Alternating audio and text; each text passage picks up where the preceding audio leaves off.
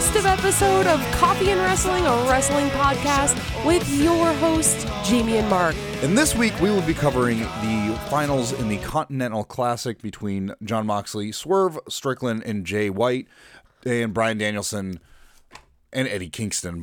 I, I can't even start talking about that yet. Uh, as well as we'll be going over a couple of our kind of favorite high points in professional wrestling this year. It's not. I know everybody the, good, you know. Yeah, everybody's got their like top five, top ten, top fifteen. Uh, I've read a thousand different lists like that. I, I don't really want to worry about that. It's just matches that we watched that we look back and went, oh man, I really remember how emotional that match was or how good that match was. I just wanted to have things that kind of resonated with us as as wrestling fans. So just yeah, just all good things to. Yeah, exactly. High points of the year. No, uh, no brand loyalty. AEW, WWE. I ended up having four and four just because that's just how it, it played It just out. worked but- out how it worked out. But we weren't know- trying to be gender specific. We weren't Nope. trying to be um, uh, brand specific. Just shit that tickled our fancy. whatever we both liked. Uh, some we and we didn't go over it until we had locked in what we wanted to do, and that's why we didn't want to do top ten, top five. We just had top whatever. So we're just gonna go over that. But first, again, just can't get enough. Continental Classic has just been so much fun every week. I'm gonna be so sad when it's over. Oh my god! I Just said that- I- Dynamite Rampage. I said that a few weeks ago. It's been so fun with it. I, I'm just, I'm so excited to see this come to a conclusion because it's been very exciting. Uh, short of a couple of matches I disagree with the outcomes of, I, I have not had a single complaint about any of the matches in the Continental Classic. Mm-hmm. And I'm just I, I'm I'm very sad that this is going to be the end of of AEW's probably high point in 2023. I, I think Oh, so after fun. a year of controversy and a year of just injuries and dealing with very difficult, uh, you know, circumstances for a and- company that is as young as they are. Sure. You know, I really think they were able to kind of finish out 2023 in a high point to get away from Absolutely. the the drama and the BS and the the whatever the social media whatever you want to call it. This was all around just great. It, it really has been. Uh, it, it's been able to set up a lot of stories. It was, and a lot of people were complaining, oh, it's just you know matches to have matches, and you're right. Like I, I got to give whoever complains about that, you know, you're right. It, it is just matches to have matches, but I mean, think of it this way. You know, when you have a UFC tournament, when you have a, I mean, you go back to when they were like just straight up uh, elimination tournaments. Two guys go in, one guy leaves, and he advances into you know the next round. Yeah, yeah. It was just a random bunch of individuals. There was no storyline. It was just uh, dudes fighting dudes to say I'm better than that dude. And Yeah, this I'm is okay with that exactly what- personally. and this is exactly what it is. And it's been it's been nice because they've been able to flourish it into more than just that. Yeah. So I've I've really enjoyed this. I'm gonna be very sad when the when the I've really enjoyed Classic it too. It's really over. it's really fun because everybody gets to fight everybody, obviously. But the point A lot system of is different great. a lot of different styles. Yeah, exactly. But the point system is great so that there's not just a fluke win and you somehow end up with the title. Like you really have to You got to win. To fight so hard every time that you go out there. You do. You have to win. because you got 20 minutes tie. to get it done.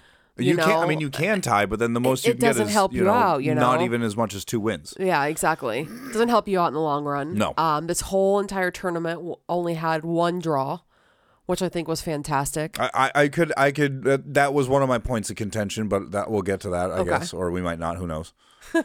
Who knows? We forget how we like half the shit we do in this podcast halfway through it. So, so this week we rounded off the regularly scheduled matches, uh, which was a total of six: three for the gold, three for the blue, uh, and the, again we saw our first tie with Claudio and Bryan Danielson. Uh, which I thought was it was good. I feel like they could have put that tie with a with uh, Jay White and Jon Moxley. It, I'm not even going to complain about it. The matches were great. I could I could sit here and whine and complain about the oh, actual Oh, sure. details of everything. and that's not what the wrestling went, community's for. yeah, the if, if, everything went the way I thought it would go, how boring everything would be. You know what I mean? I, I liked it for the pure fact that it didn't make either guy look bad. Both were great. Both didn't get a Right. one up t- technically on the other, even though Bryan did advance and Claudio didn't.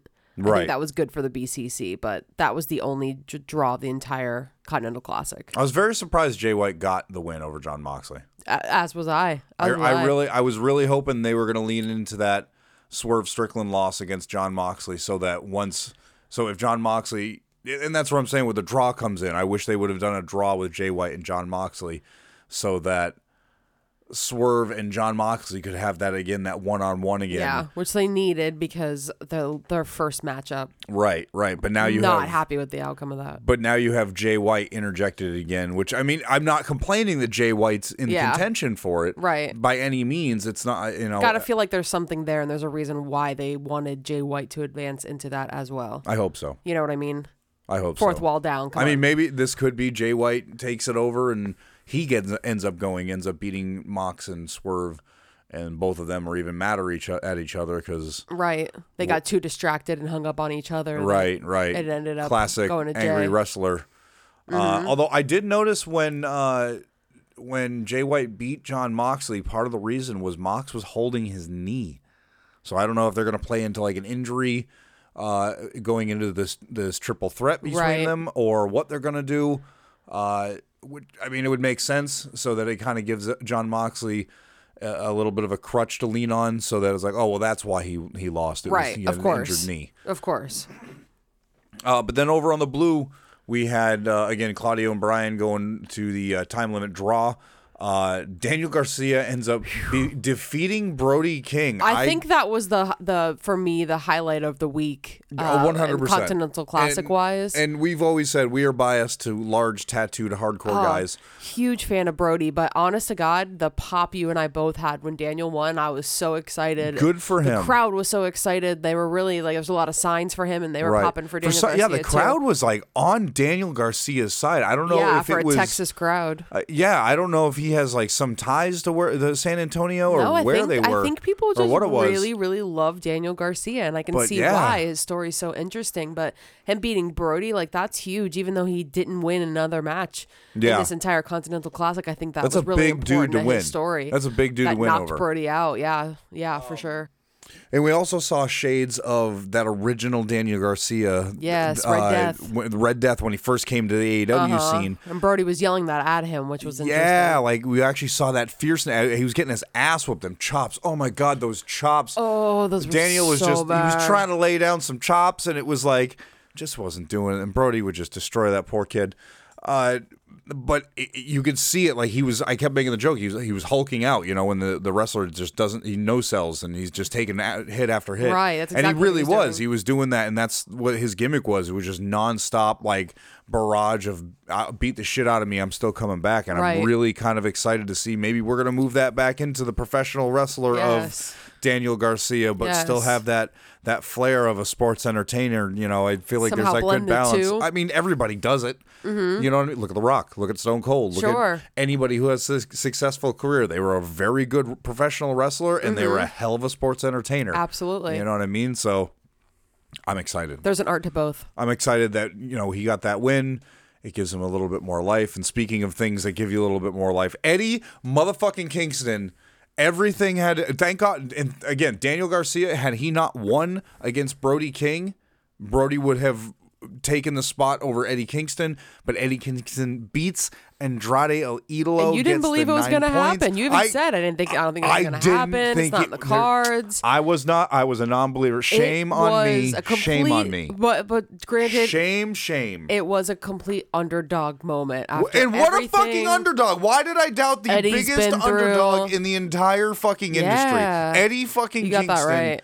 Oh my god. And he's and talk about okay, he's the biggest underdog in all of professional wrestling and you're going up against Bryan Danielson in a one-on-one in a Continental Classic Yes. for a chance at a title that you've already won that you've now put up two two of your own of your own belts of things that you have worked your entire life to get to against probably the most pompous individual with good reason Absolutely. in professional wrestling. Absolutely. Like what a yeah, story. Just that week, this week, that's what went down in the blue league. and we're not But- even done. We, we- yeah. This is this is next week. We haven't Oh, but sure, but that's not even the 2023 is gold not league. done yet. You haven't even gone over the gold league. The only thing you talked about was Jay White versus Jon Moxley, but we also got to see Mark Briscoe versus Jay Lethal. Mm-hmm. This match was kind of like null and void Well, yeah, because both both, were out, out, but right. both of them were acting like they needed to get a job, like they needed to be signed. Like they were hitting each other so hard, it was like they hated each other. I could not believe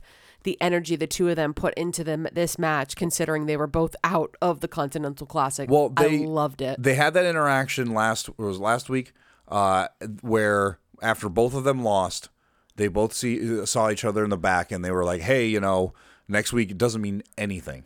And they kind of looked at each other and are like, "Well, do you remember when we were in Ring of Honor and we would just wrestle? Yeah. Like it didn't mean anything. Fight It- without we, honor. We just we just fought. We Yeah. just did what we needed to do." And they're like, "Next week, let's just do that again." And it was really kind of cool because you've seen like Jay Lethal be like go from the top of the pile and slowly trickle down to like nothingness. And he's like starting from the bottom again. And same with Mark Briscoe. Yeah. He's even said this is my rookie year of my singles Sure. career. So I'm not know? upset that I didn't win this. Right, but he's still got something to prove. And Exactly. They went out there and they definitely proved both of them can still go. Absolutely. Mark Briscoe gets the win, but my God, like I can't like uh, we won for getting to watch you it. You have two new underdogs that already have a fan base. Absolutely. Not that they're underdogs, but you know what I mean. They're Mark Briscoe. He's kind of the underdog of underdogs. Exactly. And then Jay Lethal's kind of turned into that. He's kind of the under chicken. And the under chicken. well, hopefully, we're going to see Jay Lethal get out from underneath the thumb of Jeff Jarrett because I I, don't think it's doing him any any I good. don't. He was in that that chainsaw massacre match, which was I, I everywhere I look, and I can't disagree. Worst match of the year. Was it was it entertaining? One hundred percent. I will not disagree with anyone who says Yeah. that it, It was, was an entertaining awkward. match. But my lord, was that a was that a pile? That was something. That, That was, was a something. Um, also, we had Swerve Strickland who defeated Rush. So, as Mark said before, we have Swerve versus Jay White versus John Moxley. Rush was another one Next that, week. Rush was another one that needed like everybody to lose in certain fashion. Exactly. to- for him to even have a chance. Exactly. It it just obviously didn't happen. But Yeah. I think even people that lost in this Continental Classic are going to gain something from it. Oh, yeah. And what's really cool is you can build off that every year. You know, Jay Lethal can come back and be like, I didn't win a match, so now I'm back to Rectify that this, this, year, yeah. to- exactly to rectify. I'm gonna win that. at least one match and then go from there. You never know where it's going to go. So I'm excited if they do. Uh, I think Tony Khan has mentioned something about this being a yearly thing, so I'm Yes. excited to see. The only question I have is, so this year you crown your, which I'm assuming will be the Continental Champion. I believe that's what they call it. I, I don't think they've officially come out with it yet, but I think that's the running name right now.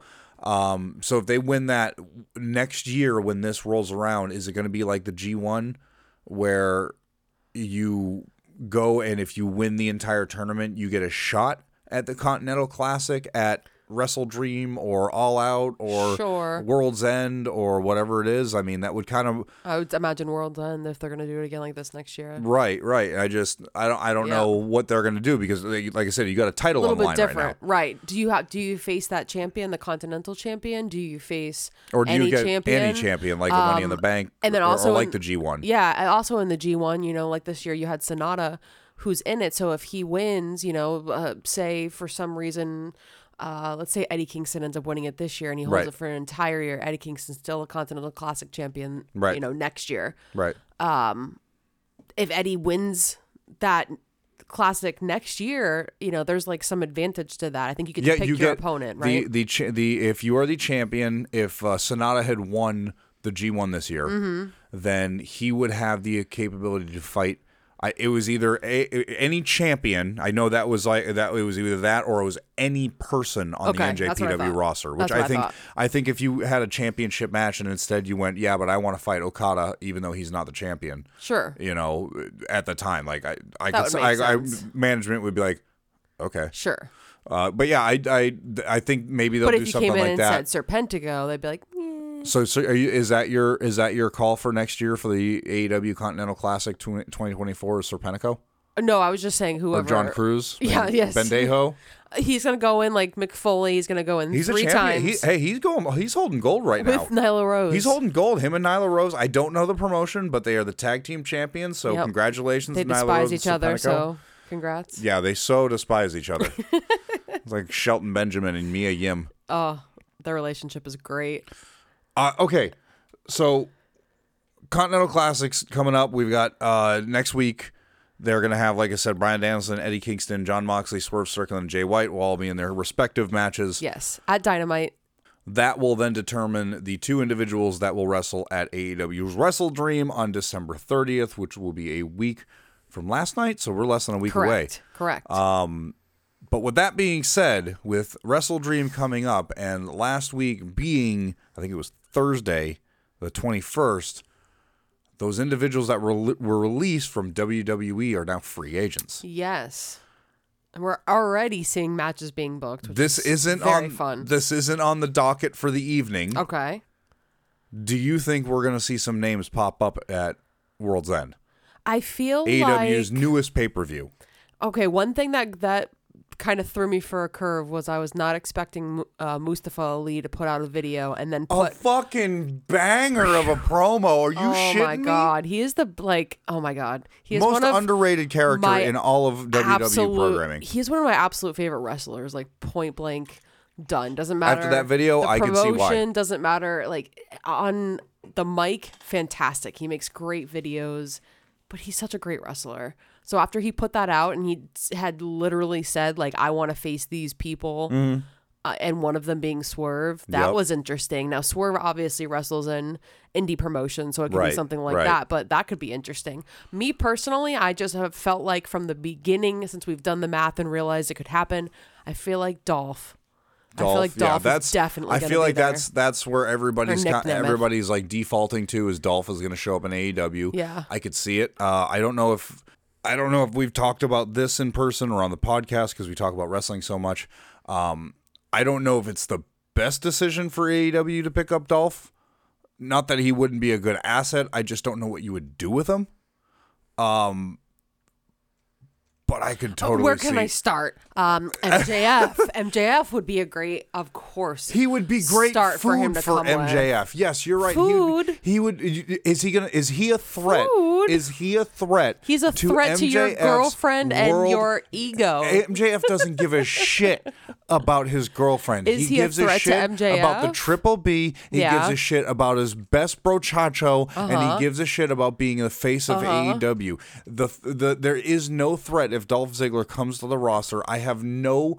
If they gave Dolph Ziggler the world title over MJF at, Oh, a, no. at World's No. End or at No. at whatever pay per view, the people would shut off AEW and never turn it back No, on. I don't- I don't and that's them. what I mean, and it, and not that it, not that Dolph Ziggler could not have awesome matches with Mm-hmm. the entire AEW roster, and not that he wouldn't have an amazing like promo segments and matches with MJF, but I just. You cannot convince me that Dolph Ziggler is going to come into AEW and going to be in the world title contention. Even the He what are you going to give him the TNT title? You gonna give him? I, I, I mean, that's or is he well, gonna I mean, tag really with though, his but brother really though, and have the but tag hold on, titles? hold you on, know? hold on. It's okay to bring people in, and they don't have to go for a title. No, no, and I know that, and I know that, but You're acting like they have to go for a title. I feel like you could bring him in, and you don't have to necessarily have him come in necessarily and do like a tag team thing with his brother. I feel like that's so generic. Like everybody would Right. expect that, just like you'd expect Edge and Christian to tag together. You feel like Ryan and Nick would tag together, which would just be kind of lame, right, but considering hasn't how good he is. but hasn't AEW been criticized so much about just taking former WWE guys and putting them in a position where a form like an up and coming individual could really fit in better? Like you're gonna tell me there's not somebody out there that could match the care the charisma of Dolph Ziggler that's 15 years younger? Um, Ricky you- Starks is who comes to mind Hey, for me. and what I mean? yeah, you could, but then like, why not have them have a rivalry? Because like somebody like Ricky Starks, like to me, I don't think is necessarily doing the best thing that he could for his Right. career by being in this random tag team with Big Bill. I don't think it's hurting, but I don't think it's really doing anything for him. But having a rivalry with with Dolph Ziggler Right, but again, would be the- the- incredible for somebody like Ricky. Maybe it helps build your original AEW guys to it. But then right there, you're using Dolph Ziggler level. as food for your other guys. So Well, what's I'm not the, saying for. what's the for point of bringing him in for to to to put over Ricky Starks? Ricky Starks should be he'll, be- he's already over enough to be able to do that though. Like uh, that's what I mean is I I don't know where Dolph Ziggler's gonna, would be able to fit in really and maybe I'm wrong. Like, uh, fucking strike me down if I'm wrong. Like, Yeah. I'm not trying to. I'm not saying I know all the answers. Yeah. I have just yet to figure out a position that Dolph Ziggler would fit in AEW as an asset on a weekly basis. Yeah.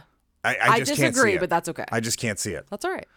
I, I just I see him like just plot hopping, going from here to here to storyline just to fill in the void, like he did in WWE for the past ten no, years. I don't see them doing it like that. When was the last time Dolph Ziggler had like a good run?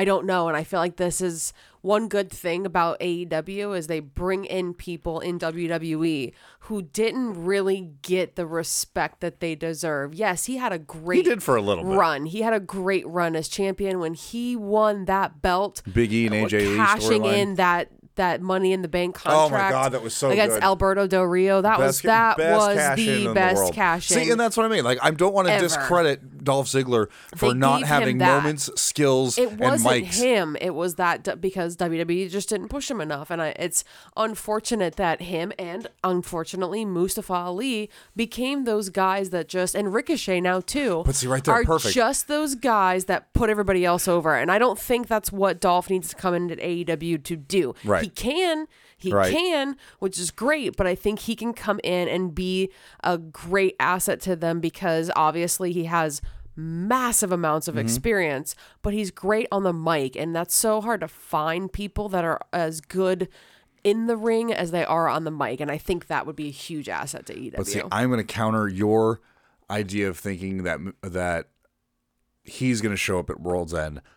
I think that you're if you're going to see Mustafa Ali because exactly how you said, exactly how you said, short of the years of experience, but in ring capability covers for a lot of that unknown experience. Yeah. Mustafa Ali could go one for one with Dolph Ziggler on the mic, like oh, one hundred percent. Oh, I don't doubt it for a second. and that's what I mean.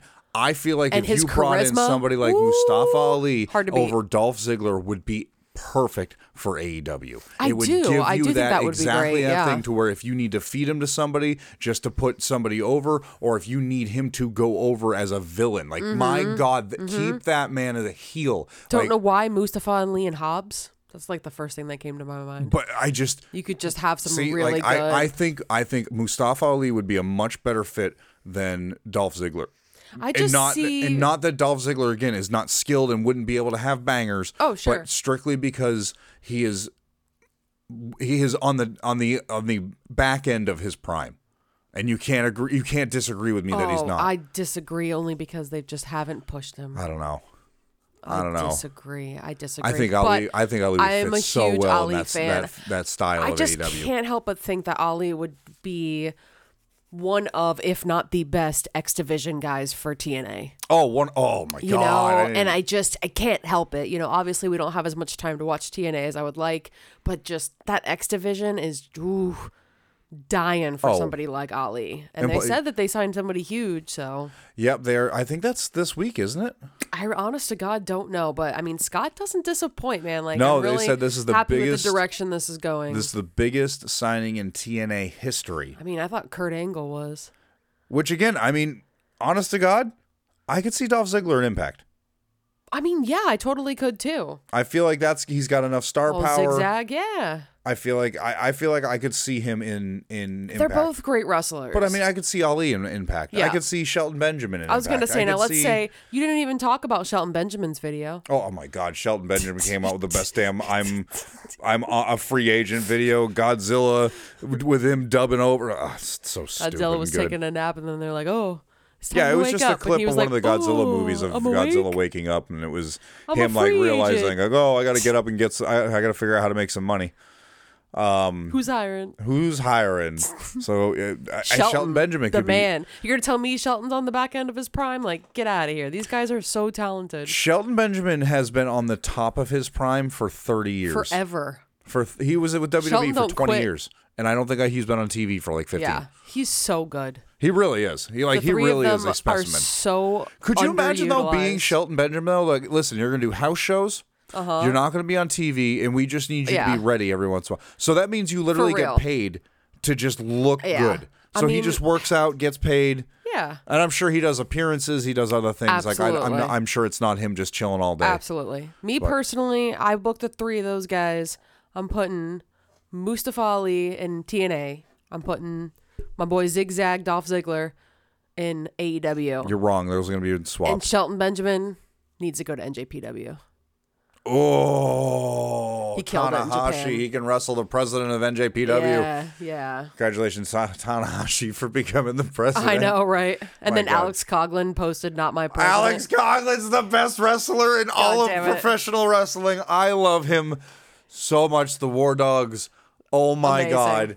They Amazing. they itch the War Dogs they itch my like 80s action movie Sure. like shtick. Like I I could watch them all day. Uh-huh. The the G1 Summit uh press conference I just That was sick. Oh my god, everything. Everything. I loved it. I love professional sick. wrestling. Professional wrestling's great and if you don't like it, I don't know why you're listening to this podcast, Yeah, but right. fuck you. He's like the Kurt Russell of wrestling.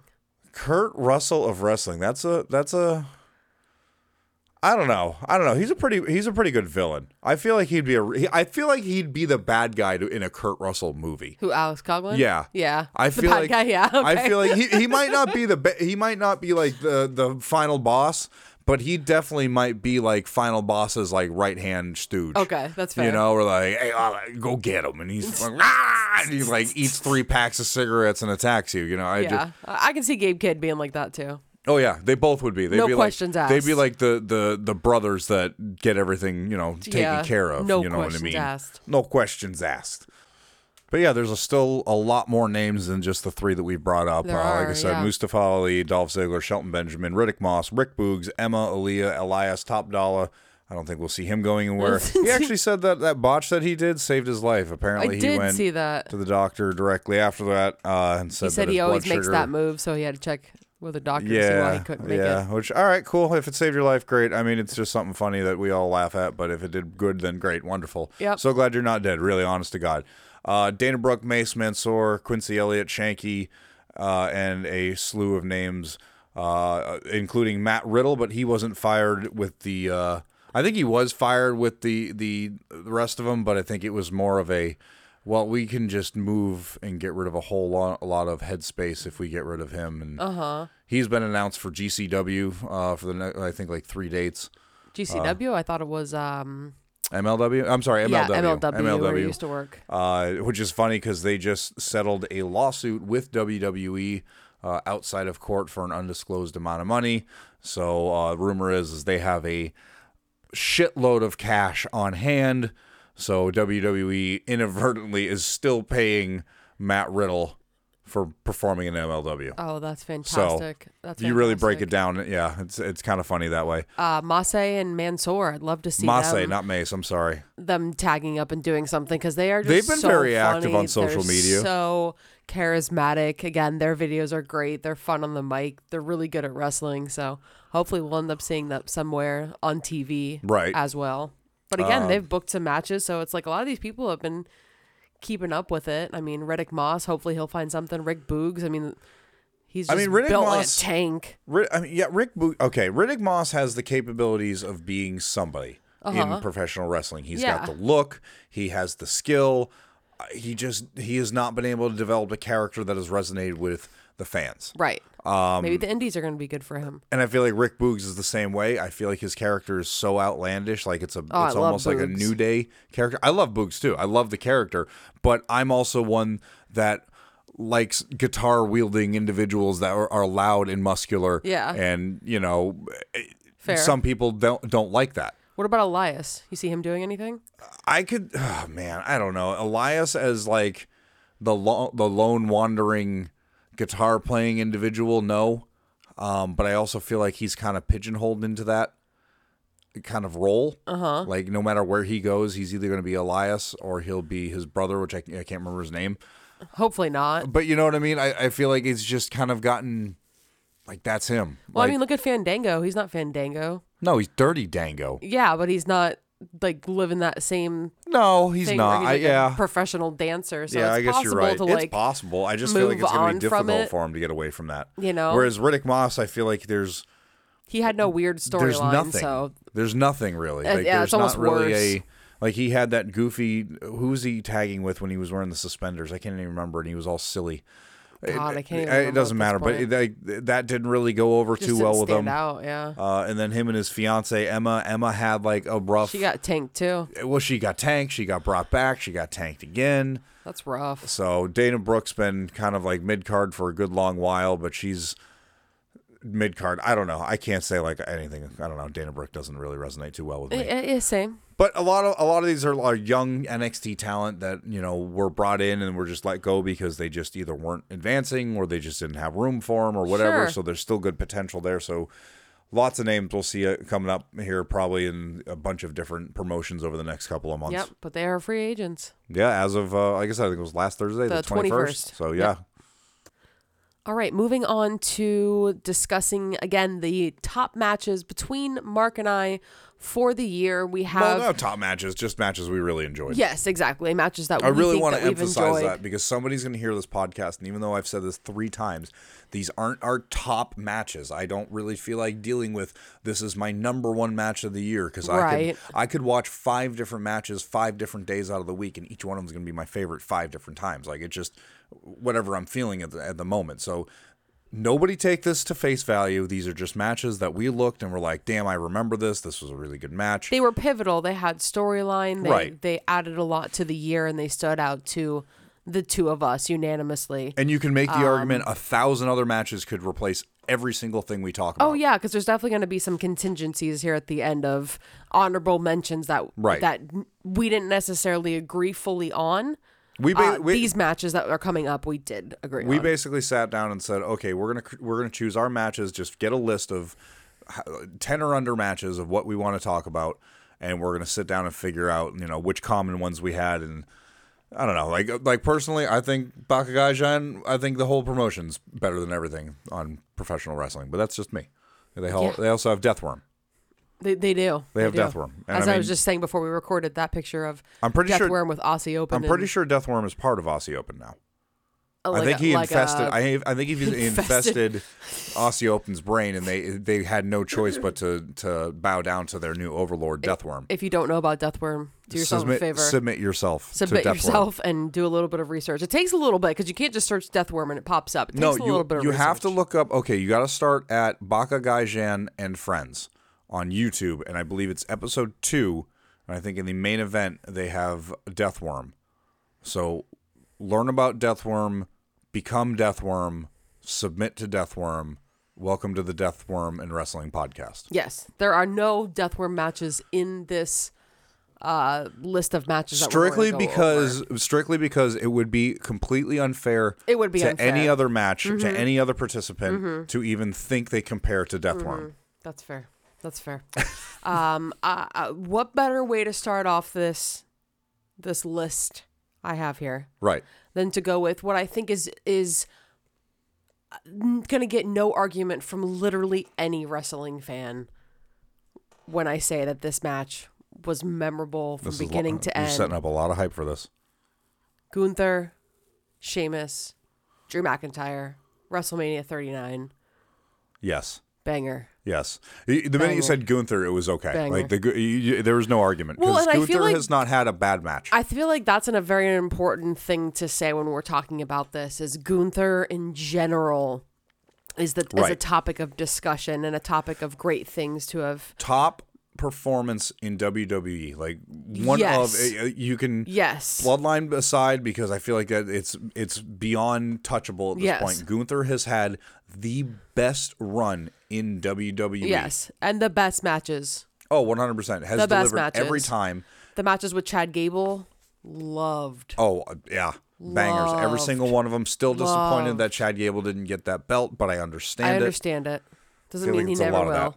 Right. doesn't mean he never will but Right. that one with with Sheamus and Drew McIntyre really stands out Mm-hmm. not only for the actual match and the wrestling itself but the story between real life best friend Sheamus and Drew McIntyre Right. that added so much to it And right, if, if the whole buildup was, you know, of course Gunther has is having this legendary run with the Intercontinental title, uh, and Drew McIntyre and Sheamus both want it for obvious reasons. Sheamus wants it because he's never captured the Intercontinental title. Drew wants just gold.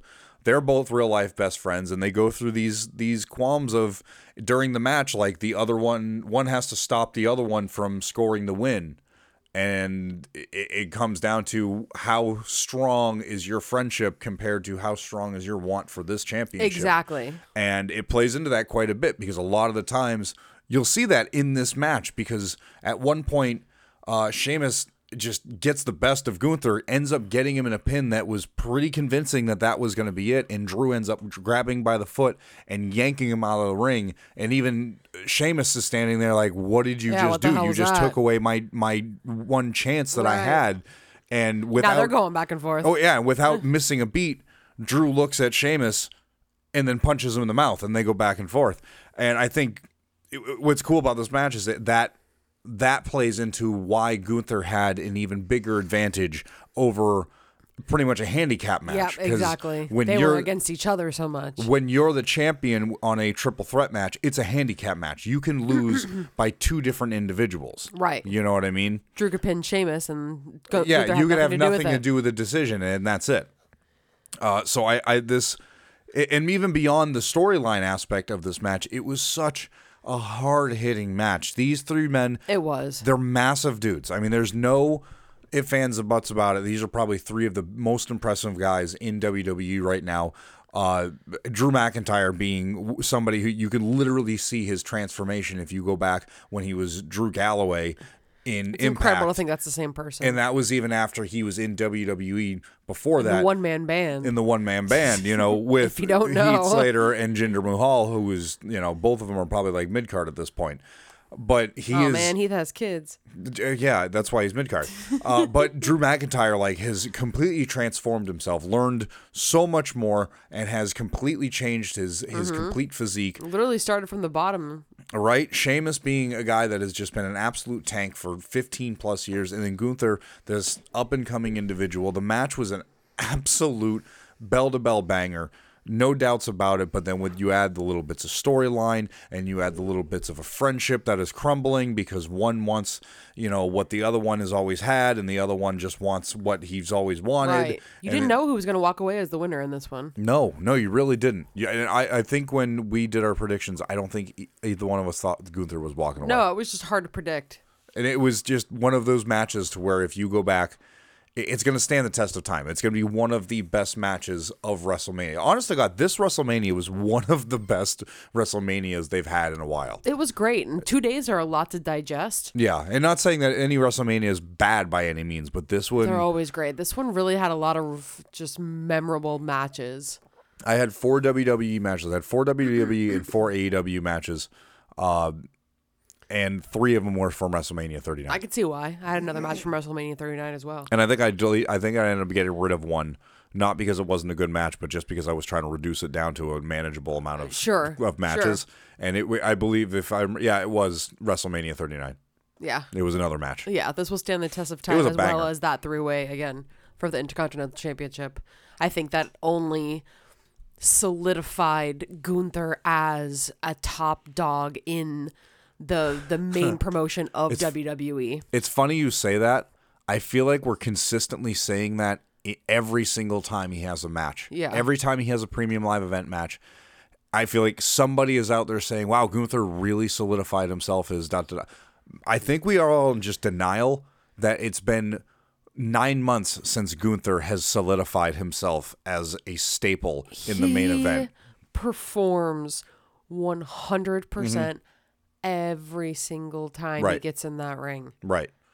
He is a main eventer that is the top of the mid the mid range. He, he's elevated that belt. You're not going to get that belt any higher than what he's gotten at this point. It's going to be tough. it's going to be real tough. the next guy, it's going to be really, really, really tough to keep it elevated that high because Right. it is not a mid card belt. does he have does he have a challenger for Royal Rumble? Is he wrestling at Royal Rumble? From what I can remember, no. I know he's taking a few weeks off. He said that on uh, Raw last week. He was He yelling did. at Giovanni uh, Da Vinci and uh, Ludwig Kaiser. Right. and said, I'm going to take the next couple of weeks off because I am a champion and Mm-hmm. I deserve it. And I think that's going to line up with Royal Rumble. So I don't know I if he has so. um, uh, uh, an opponent. It, it won't be the Miz. I think that's probably the right move because he's had opponent after opponent, rivalry after rivalry. Right. And trust me, this is not me complaining, but I think it would be nice to kind of get him away from, you know, the the watchful eye of every single week coming out Right. and defending it and every pay per view defending it. I think it would be good to take him away for a couple weeks and then just have a new opponent creep in Right. uh, face Gunther. I. I don't know. He could hold it for years. I, I don't know what they have planned for him, but he's one of the very few champions in wrestling that I literally don't care. He can hold that belt for, you know what I mean, for as long as he needs to. But I think the only reason he's going to lose that belt is because he's on his way to a bigger Right. main event. You also the only problem with that is you have to have a hole in the main event like picture exactly. for him to fill. And I think right now it is so congested with so many top stars in WWE. I think he has little chance of going anywhere as of right now. Even when he drops that belt, I guarantee he's going to drop the belt and have a cooling off period to where Oh, he, for he goes goes away for a few months and then comes back hot and heavy at a pay per view to you know thwart one of the Usos in their championship match. exactly. You know what I mean? But yeah, Gunther, uh, uh, he won this match, but Gunther, uh, Drew McIntyre, and Sheamus honestly could be arguably one of the top WWE matches of 2023. Of course. Definitely one of my favorites. We watched it today, and it still holds. it still holds up. It was still both her, Jamie and I were every time they kicked out, every time something happened, it was just like, oh my god, this just an amazing match. Now, while Gunther is holding it down over in WWE, let's be honest, you can't talk about AEW without talking about the devil, Maxwell Jacob Friedman. he is definitely. Was I supposed to say the devil there? no, I no, no, looking, no. I was looking down at the table. I don't know if you were trying to cue me up. no, you're good. Maxwell Jacob Friedman, your champion MJF. I think it's very important to talk about our him. scumbag. Our scumbag, whatever you want to call him. Acknowledge him. yeah. um, eh, just in general, MJF has absolutely been holding it down this year. He's had an incredible reign being the champion. He's fought not only as the AEW World Champion, he's also fought as the ROH Tag Team Champion. Right. He's defended it by himself. He's defended it with Samoa Joe. He's had all of this with the Devil and the different rivalries, and he's really had one hell of a year, which we do have to talk about the fact that his Oh, yeah. his contract again is It is coming up January coming 1st, up if he has not 2024. The bidding war of 2024 is among us. Yeah. Uh, We don't know if he signed. By his word, he has not signed a new contract with AEW. Um, and I mean, I, I can't see why our scumbag would lie to us. Oh he would never would he the, the most professional professional wrestler in all of professional wrestling. I mean, he literally shakes hands and yells the word sportsmanship. I mean, how much more professional do you get? Uh, he claims he has not signed. Correct. However, of course, the dirty, dirty dirt sheets that lie all the time that we would Filthy. never read. I would never go on Wrestling Inc. or No. Cageside Seats or Fightful or any of those PW Yeah. insiders. or go on X I mean maybe you or could follow us there at X. coffee CAW uh, wrestling bud I would never go on there and believe anything they would say, but they do say that the rumor is that he is re-signed with AEW already. which I mean come on he would make a lot of sense I mean, yeah, he went from. I mean, come on.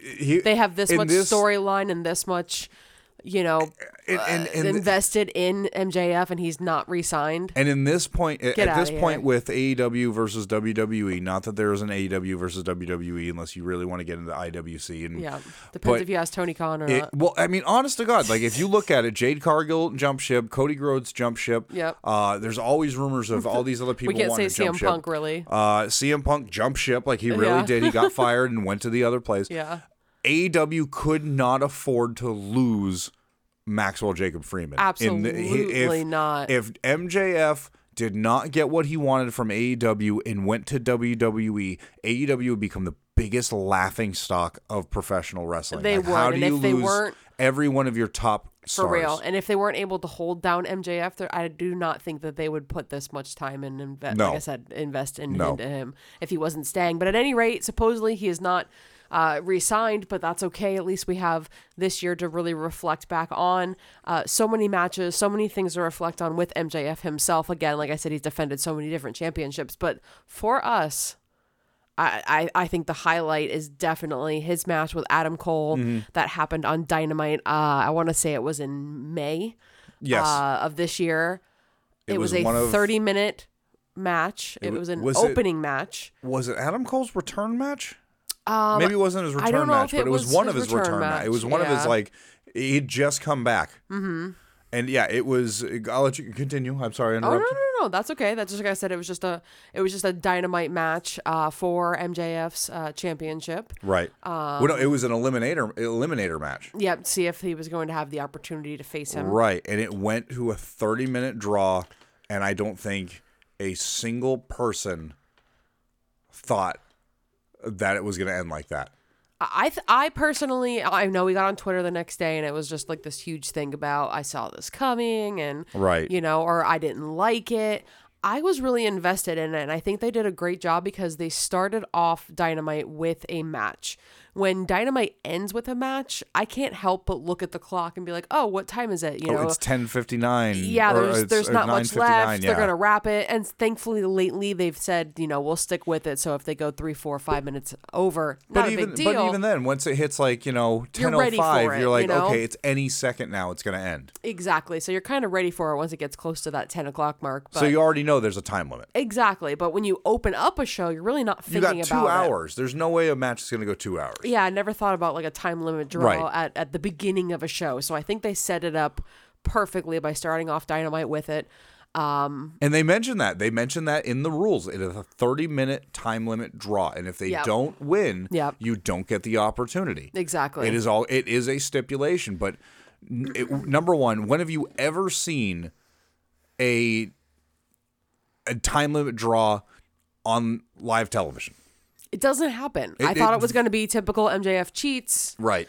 Right. No and way Adam Cole's going to win. Right, right. And I think everybody did. And in every opportunity, they had that. They had where MJF brought out the ring. He did every like dirty yeah, trick in the I mean, book. I think Adam Cole even used his belt, MJF's belt, at one time to hit him Oh, over yeah. the head with it. It was, I don't care. It was a mutual back and forth. that I have to do. Right. Uh, Bryce did catch MJF with his with his dynamite diamond ring at one point, so he stopped that. But it was it was just at that point they weren't friends. They weren't brochachos. oh, they hated each other. Yeah. It was great. Yeah, so it was it was perfect. They really the wrestling was was fantastic enough This- to put this match in contention for what we're talking about with this list. But the the, The idea yeah, the idea of how it just ended, like I said, with Bryce Remsburg, he was set up. MJF was laying down. He was waiting for his his shoulders to actually be down on the mat, and then Adam Cole finally pinned MJF.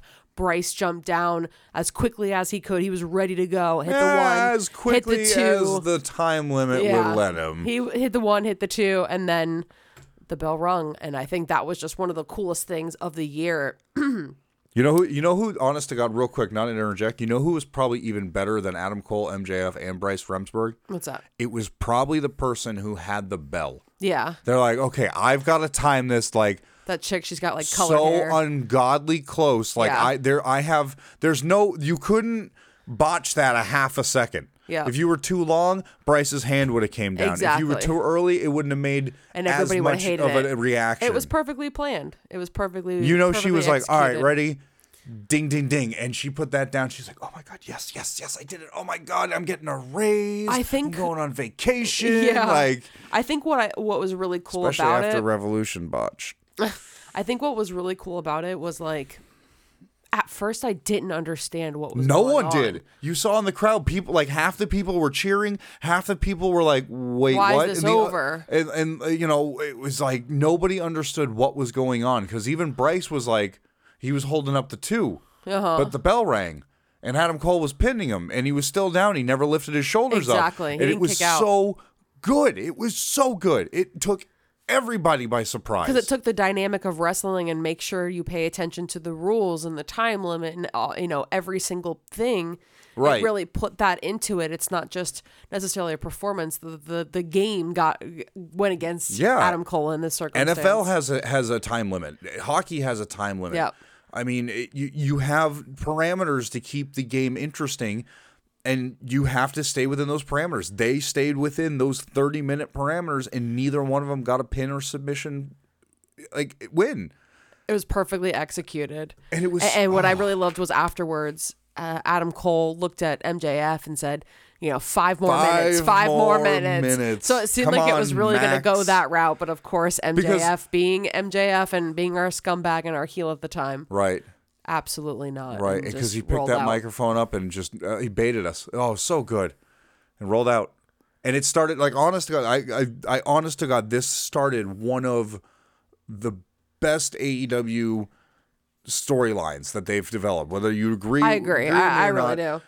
You know, outside of this, like it really developed into like one of the biggest focal points. It's getting rocky at this point with the with the devil and and the devil's rejects or whatever you want to call them. I, I think we're we're. I'm hoping we're not show.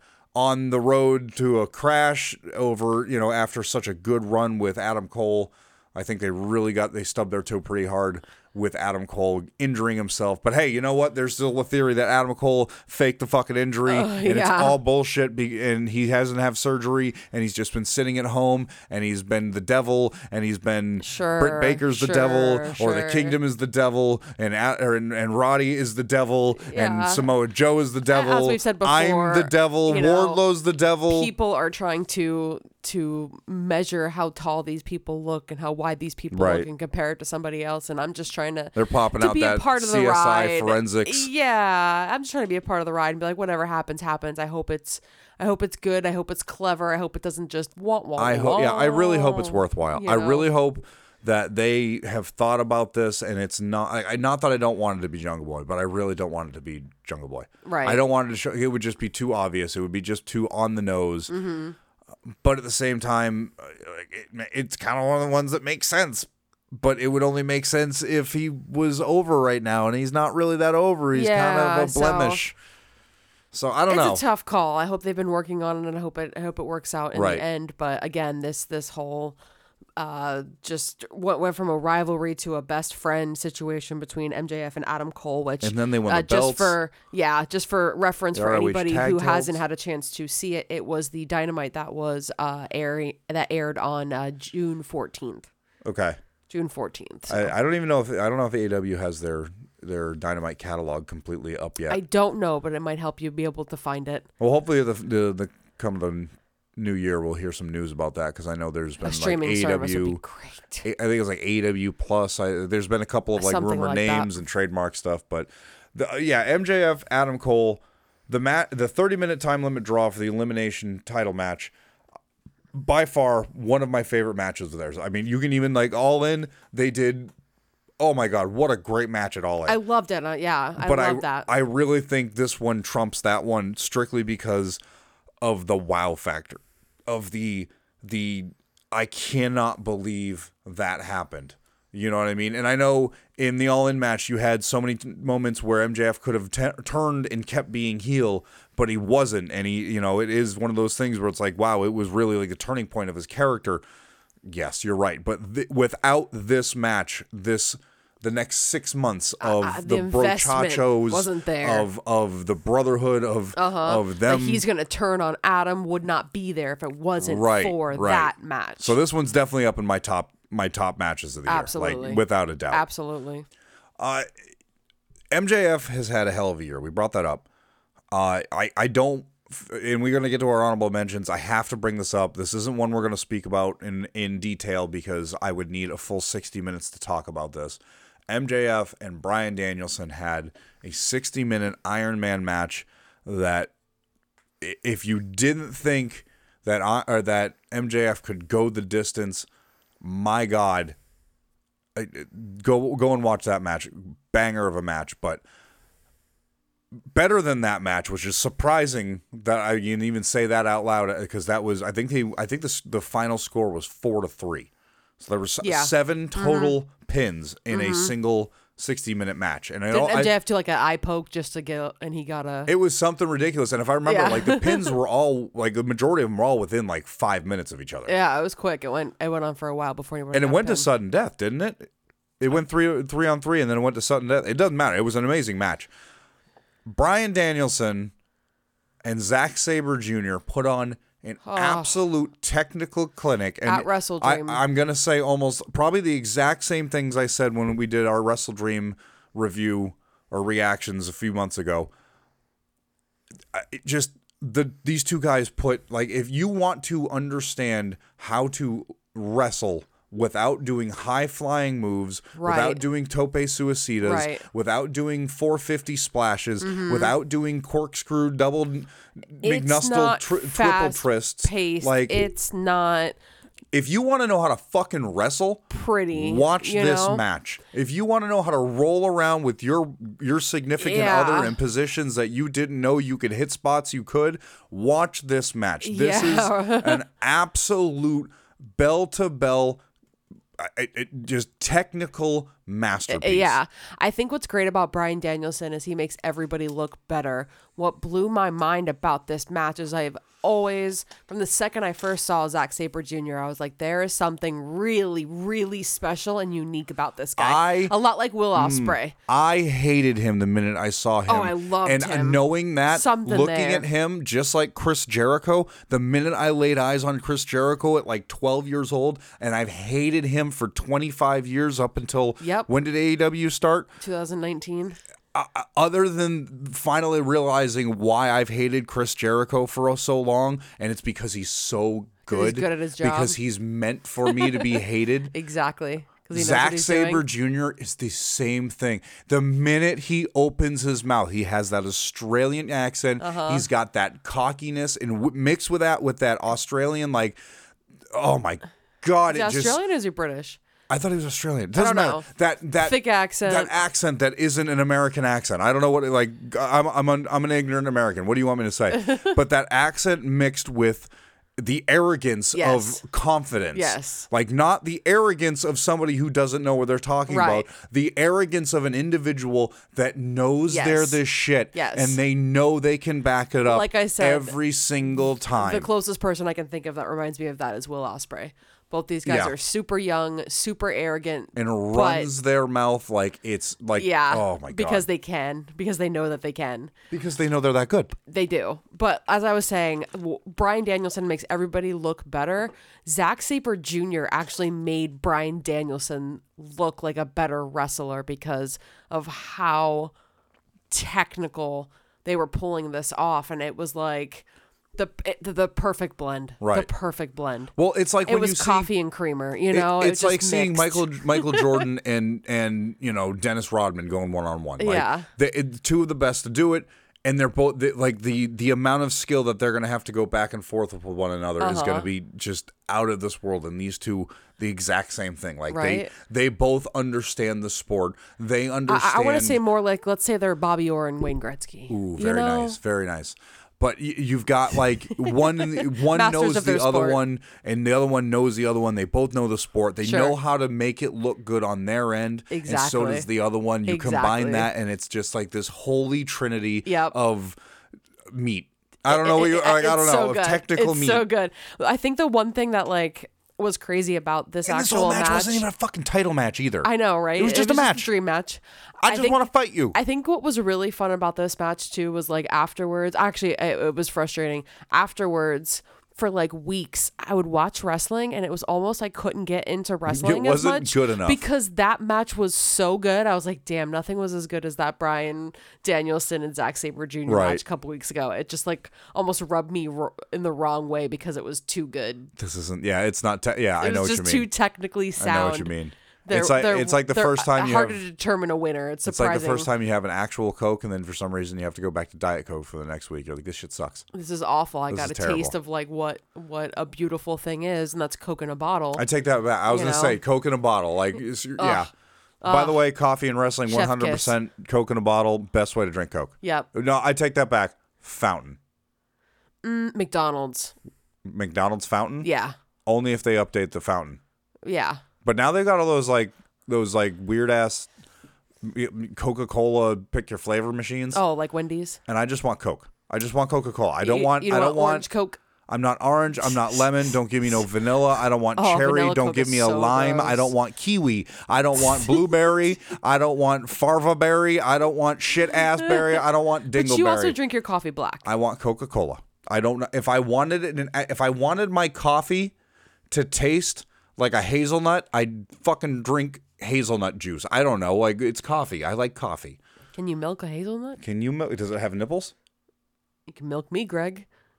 Does Greg have nipples? No, not that, Greg. Greg has a bird chest.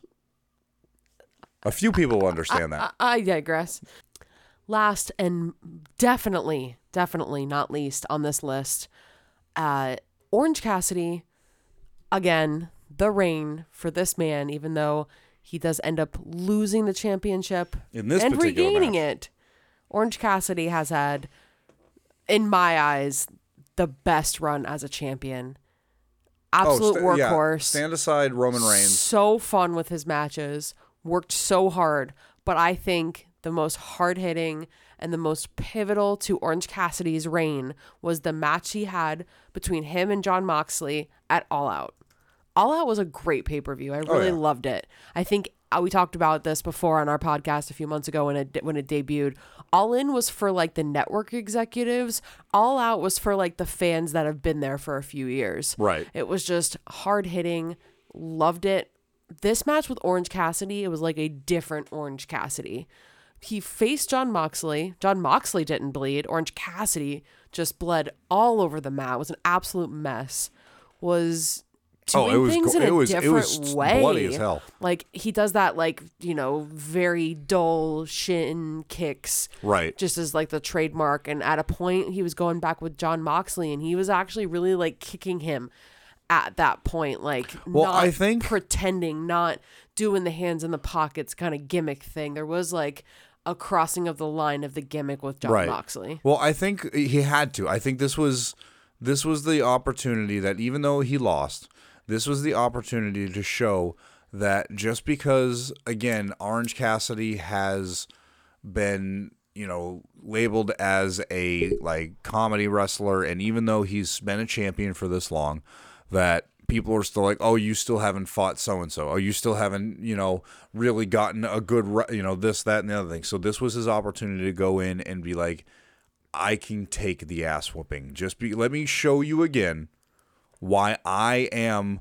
the best at what I do because he really is. Like he really he, is. has taken this character and against so many people's criticism, against so many pe- so many people shitting on the design of his character. Mm-hmm. so many people not liking him, Jr. included. There's been Right. so many people that have come out and like, I didn't get and it. He is and just steadfast, just kept going, just kept going with that gimmick, Mm-hmm. and has shown that just because the gimmick might not resonate with you right away, Right. the wrestling and the performance of the entire like package of the individual is what sells it. I get why people look at him and go, "What is this He's guy?" He's different. He comes out to the ring with a backpack, a JanSport backpack with his belt in it. But he doesn't that's- even wear it. That's the gimmick. Right. That's the gimmick. You Right. everybody has seen that video of the station wagon with the wood paneling rolling up to the fucking drag strip.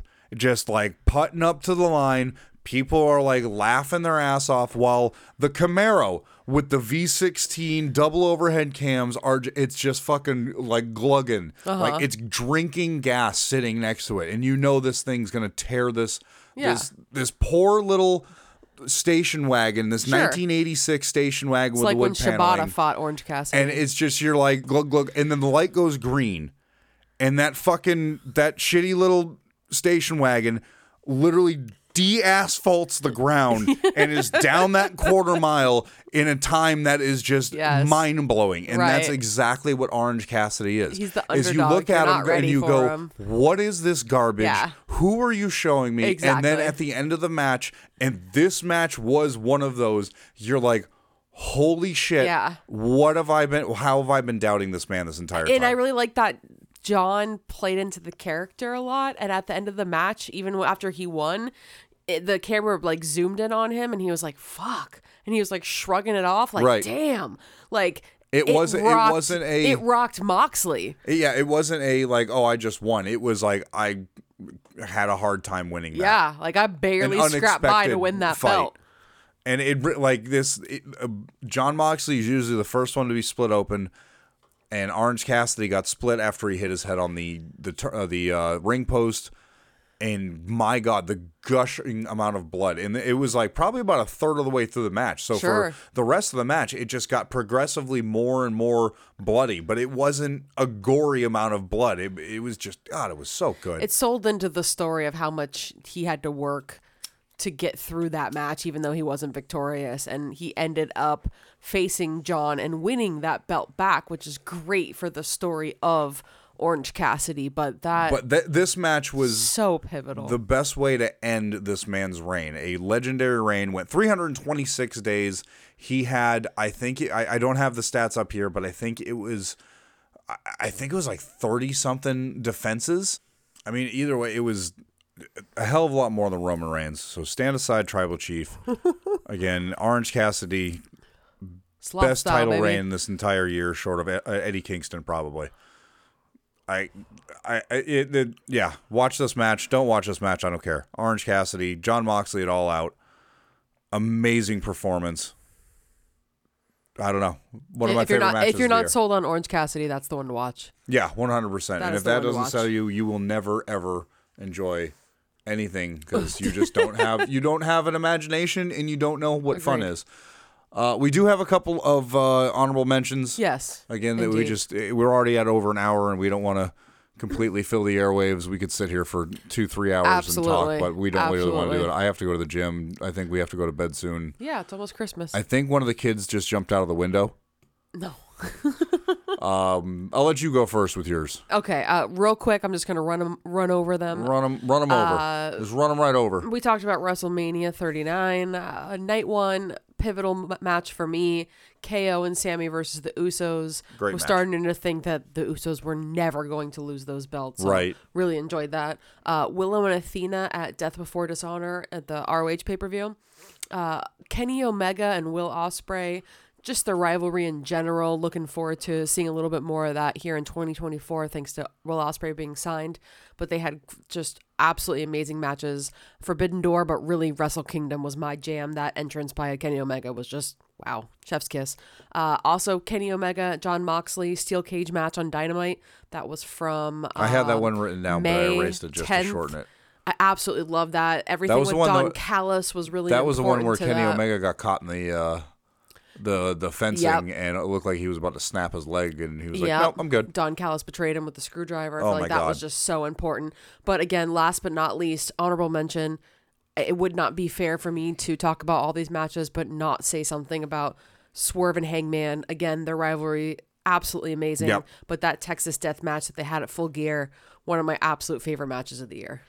Uh, I again, none of these are uh, uh, all the Kenny Omega matches. I feel like this entire I year, know, it could Kenny have been Omega. every single one of them could be a top Will Ospreay top too. ten, if not top five. Yeah, Will Ospreay, and you could go to NJPW, you go Impact, you go. There's a thousand different promotions that you could get at all these matches. These were just kind of the one- the biggest ones that are most well known. Um, so none of these are like worse or better than anything else. Uh, mine, I had uh, Charlotte Flair and Rhea Ripley at WrestleMania 39 when Rhea Ripley Great won match. the championship. I thought that the entire match was great. I was actually very surprised that Charlotte dropped the title at the mo- at the time to Rhea Ripley. So that one I loved. Uh, Roman versus Sami uh, Zayn at the Elimination Chamber. I know that it didn't go the way that everybody wanted it to with Sami losing, but I thought it was one of the matches in recent history that Roman Reigns, it felt like his championship was really in danger. It did. And it really felt like it was a pivotal. I mean, it was a pivotal moment in the Bloodline story with Sami Zayn because it was the final straw that you know Sami Zayn's done with the Bloodline. You know, he tried taking the Tribal Chief's position. right. He's in his hometown. It just felt right. Right, right, and it was the the catalyst for his face turn. Um, and then I my personal favorite, just because of the events of what happened, uh, Edge versus uh, Finn Balor. At it was a Hell in a Cell match at I think it was at WrestleMania. Yeah, it was WrestleMania 39. when Finn got his head split open by a ladder, and they had to off camera staple his head together Props in to order him. for the because they were gonna can't they were to stop the match, and Finn was like, "No, stall." Staple me closed, stapled him closed enough to where he was able to continue and finish the match. Like it just, not that I didn't think Finn was a was a good performer, but it just made my respect level for him to go up. Agreed. And then they had a ba- they had a f- an absolute great match. Yep. Like it wasn't like it was like story okay, was the, so important. The yeah, it wasn't like the injury was what the best part of it was, and they had a good match. They had a great match afterwards. Uh, also, again, MJF and Bryan Danielson in the 60 minute Iron Man match at Revolution. Uh, all of Orange Cassidy's run. Uh, Danielson, Zack Sabre Jr., and then, of course, for me personally, just recently at Final Battle, Athena and Billie Starkz Loved it. for the ROH Women's Title. I Yeah. just, I, it was. I look, listen to our last episode for for the gush. I'm not going to waste anybody's more time Mm-hmm. than I already have.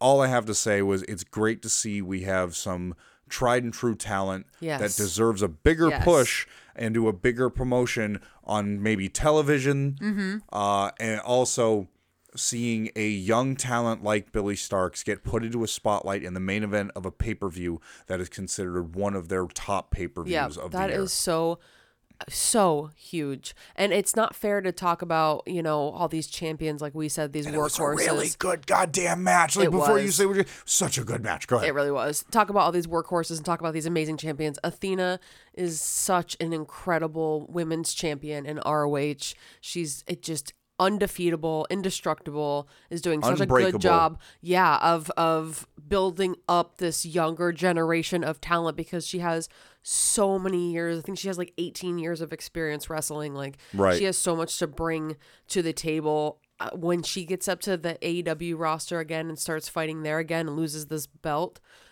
the women's roster is in a lot of trouble. Oh yeah. A lot yeah. of trouble. Thunder Rosa just came back, but I don't know if she can hold a candle to Athena right now. I really don't know if anybody can. Honestly, she's so Especially hard heel. Athena. Oh heel my Athena. God, I know. All right, ladies and gentlemen, I think that'll be the final episode of 2023. Oh my this God. will be coming out on Christmas morning. So Merry Christmas. Merry Christmas. Uh, I know Hanukkah is in effect. I'm not too up to date with my other holidays. So Kwanzaa, if you have started, ended, or have yet to begin, happy you don't Kwanzaa. celebrate, if you don't thank you for celebrate, listening. Thank you for listening. Even if you hate all of it, I don't. It, that, that's, That's I'm sorry, but you know, it's it's my my greetings towards you for whatever. I hope you have a great Monday. I hope that you enjoy the idea that you should have the day off. Yeah, and I hope you know that we appreciate you so much for listening. This week, there's not going to be much for uh, wrestling. I know WWE is doing a couple of best ofs. I'm sure AEW will be somewhere around that same. Or Tony Khan's an absolute psycho. He might just have everybody do what they normally do. But either way, make sure you follow us on all social media platforms at CAW Wrestling Pod, where we talk about Raw, SmackDown, Dynamite. Just tweet at us. You never know when we're on.